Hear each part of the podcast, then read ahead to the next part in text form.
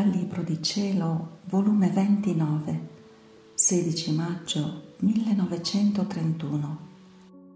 La divina volontà, conformatrice degli atti della creatura. Foga d'amore divino nel creare l'uomo. Tocchi delle qualità divine. Sono sempre da capo nella mia cara eredità del fiat divino mi sembra che mi sussurra all'orecchio.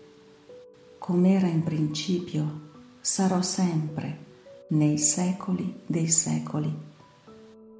Anche tu, se starai nella mia divina volontà, sarai sempre uguale a te stessa, non cambierai mai azione, farai sempre la mia volontà e le varietà delle tue azioni e potrai chiamare effetti di quell'atto primo e solo di essa, che scorre negli atti tuoi per farne uno solo, che tiene virtù di produrre come sole la bella iride della varietà dei colori, come effetto della sua luce, senza cambiare il suo atto unico di dare sempre luce.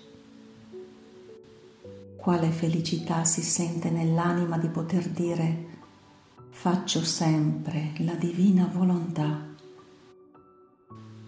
Ora la mia piccola e povera intelligenza me la sentivo assorbita nella luce della volontà divina e sentivo in me la forza unica e potente di essa e gli innumerevoli e varietà dei suoi effetti facendomi corona e investendomi, erano portatori di gioia, di pace, di fortezza, di bontà, d'amore, di santità, di bellezza indescrivibile.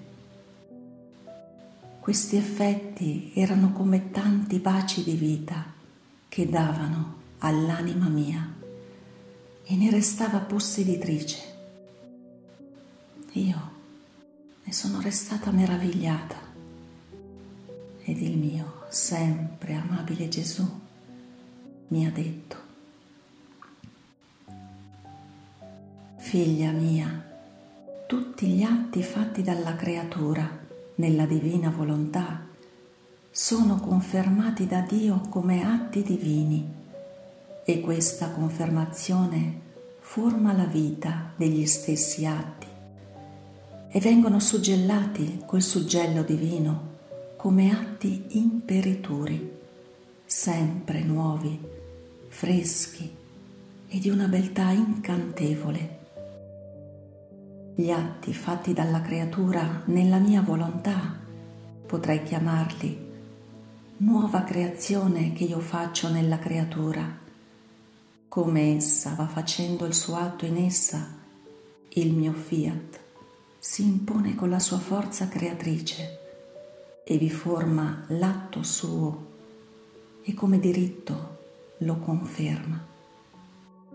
Succede come successe nella creazione, siccome correva la forza creatrice della mia volontà nel creare tante cose restarono immutabili, senza mai cambiarsi. Si è forse cambiato il cielo, le stelle, il sole, affatto. Quali furono creati, tali sono, perché dovunque mette la sua forza creatrice il mio volere, resta la vita perenne del suo stesso atto e come conferma non si può mutare mai. Vedi dunque che significa fare e vivere nella mia divina volontà, stare sotto l'impero di una forza creatrice e confermatrice che mette al sicuro tutti gli atti della creatura, rendendoli immutabili, sicché col vivere nel mio volere essa resterà confermata nel bene che fa, nella santità che vuole, nella conoscenza che possiede, nel trionfo del sacrificio.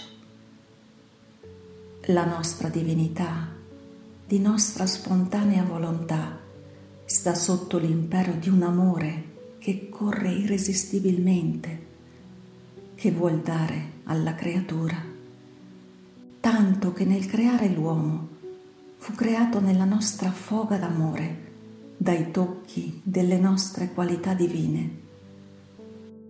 Il nostro essere divino, essendo purissimo spirito, non aveva né mani né piedi. Le nostre qualità divine ci servirono di mani per formare l'uomo e riversandosi sopra di lui come un impetuoso torrente lo plasmammo e toccandolo infondemmo gli effetti delle nostre qualità supreme. Questi tocchi sono rimasti nell'uomo e perciò si vedono in lui certe belle qualità di bontà, di ingegno, di intelligenza e altro. Sono la virtù dei nostri tocchi divini che continuando a plasmare l'uomo producono i loro effetti. Sono i nostri pegni d'amore con cui lo impastammo, che adonta che lui non si ricorda e forse neppure ci conosce, continuano il loro ufficio perenne d'amarlo. E siccome quando si tocca un oggetto o una persona, chi tocca sente l'impressione della persona toccata. Quindi, come i nostri tocchi delle qualità divine restarono nell'uomo, così restò nelle nostre qualità supreme l'impressione d'averlo toccato, sicché lo sentiamo in noi stessi. Come non amarlo? Perciò, per quanto ne faccia l'uomo, gli andiamo incontro con nuovi ritrovati d'amore e col nostro gradito ritornello d'amarlo